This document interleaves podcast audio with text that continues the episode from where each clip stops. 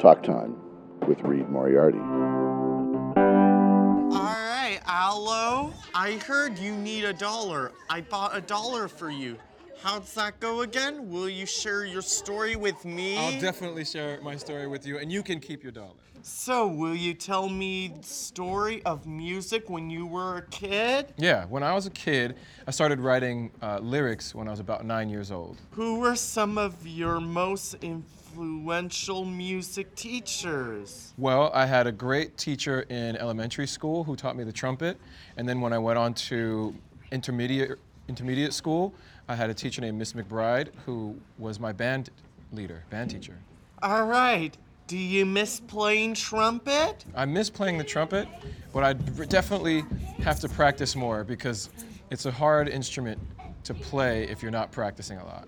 All right. How did you get your name? Um, as an artist, I wanted to choose a name that I felt described my style. So I chose Aloe because I felt like my name was smooth. I, my style was smooth like lotion. Of course. You seem to do a lot of collaborations. Why do you think that is? Well, I do a lot of collaborations because interacting with other people and making music is really fun, and it helps to build the excitement and the energy and, and the inspiration for the song. What makes a great collaborator? A good collaborator is collaborator is someone who is talented in, in what they do, whether write, writing lyrics, creating melodies, playing an instrument. Um, but some people don't have to actually do any of the music; they just have to have a great personality, and that can make for a really cool piece of art. All right. What do you remember about recording with the VC? Well, in recording with Avicii, we we Yes? yeah we tried a couple of different things, but what really worked was a song that mixed together some country music elements with pop and dance music elements called "Wake Me Up." Of course.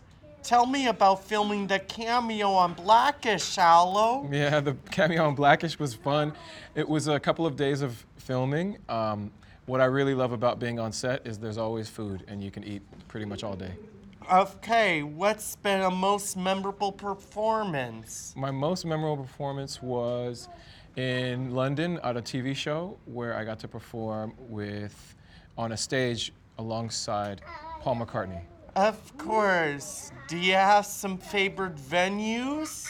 Uh, favorite venue would be um, a big theater called La Cigale in Paris and the Hollywood Bowl right here in Los Angeles. All right. So, Aloe Free Little Birds is one of my favorite songs. What can you tell me about your project with Ziggy and Stephen Marley? Well, really soon we'll be performing, and it's a commemoration of Bob Marley, their father's um, Exodus album. It's 40 years in old, and it's a great celebration of his music and his life. Of course.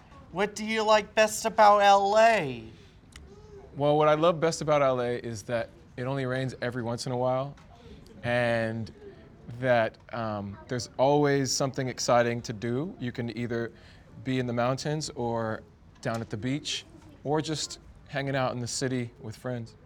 All right. Who's at the top of your listening playlist? Well, I think now at the top of my listening playlist is Reed. Yeah, I'm really awesome. I've watched Mary Poppins about 10,000 times. Really? What movie have you watched the most? Well, considering um, considering my lo- my wife loves Mary Poppins and she likes to play it for our kids, I've probably watched it the same amount of times. I think you It's a might. great- it's a you great like movie. Mary Poppins, so do I. I do. All right, last question. So far, do you have a high point of being a dad? Yeah, um, the high point of being a dad is waking up in the morning and listening to music with my kids. We always listen to songs, whether it's Bob Marley, Three Little Birds, or Three little birds? yeah, or or something in from the classic rock era. My my daughter really loves Queen, uh, R- Bohemian You love Rhapsody. Queen? Mm-hmm. That's awesome. So, is there anything you like to ask Reed? Yeah, I have a question for you, Reed. yes. Okay, when you start writing a song, what gives you the inspiration? Like for Purple, um, Purple Hat Party. Well, I come up with some words and I play the keyboard and sing those words. Really? With Angela. So do you write songs only about colors, or do you like to write songs about I like to write songs about koala bears? I think about animals. Mm-hmm. What if I write a song songs about animals with Angela maybe after after the soundtracks album? In fact, Jungle Poppins is releasing a soundtrack album. Jungle Poppins. Who's that? Jungle Poppins, it's uh, the name of my new band, and we Okay. named it after two movies. Wait a minute, you have a Mary band? Pop- yeah, Mary Poppins and Jungle and Jungle Book, Book. of course.